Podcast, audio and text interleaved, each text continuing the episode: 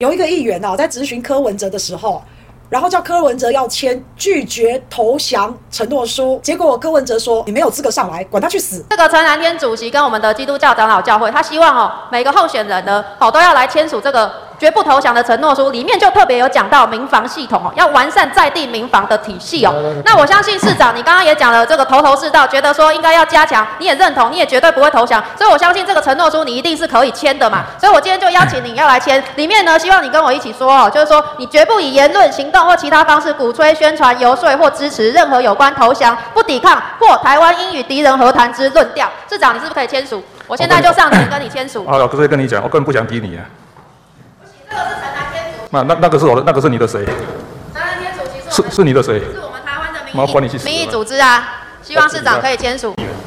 你没有资格上来下去。我没有资格上来。嗯，这是我的区域。所以市长你不签署是不是？我不能不讲你。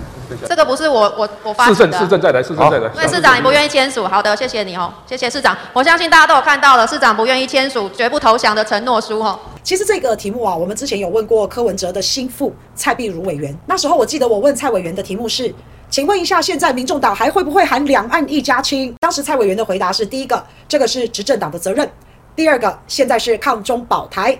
那接下来我们又在讨论到抗中保台，保台可以有很多方式嘛，可以亲中、和中、友中，不一定一定要抗中。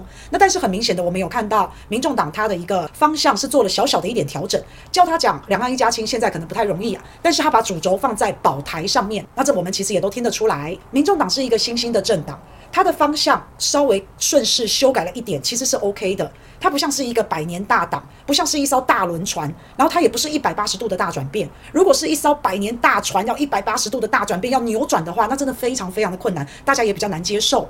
那不过现在看到民众党已经有自己的共识，已经有自己的默契，看来他们是也已经讨论过了。只是呢，柯文哲柯市长这一题啊，真的被带入陷阱当中了。这个议员呢，就是想看你出糗嘛，他就故意给你一个假设性的问题，要柯市长出来挖坑给柯市长跳啊。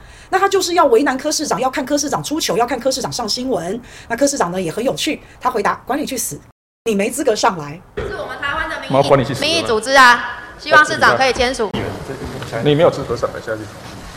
虽然我觉得回答的真的很好笑，但是啊，柯市长果然是这种直男呐、掉进陷阱里钻了牛角尖了。其实就跟这个议员讲啊，为什么要签绝不投降承诺书？为什么会有这个承诺书？那一定是两岸开打嘛。一定就是不和平有战争才会签绝不投降承诺书。那如果柯市长我当总统的话，我绝对不会让这种事情发生。我绝对是和平的，我绝对是避战的。所以在我任内当总统就不会有这种事发生，那就不可能有什么绝不投降这种同意书啊。那我当领导人呢，我就绝对不会走到那一天，绝对不会走到那一步。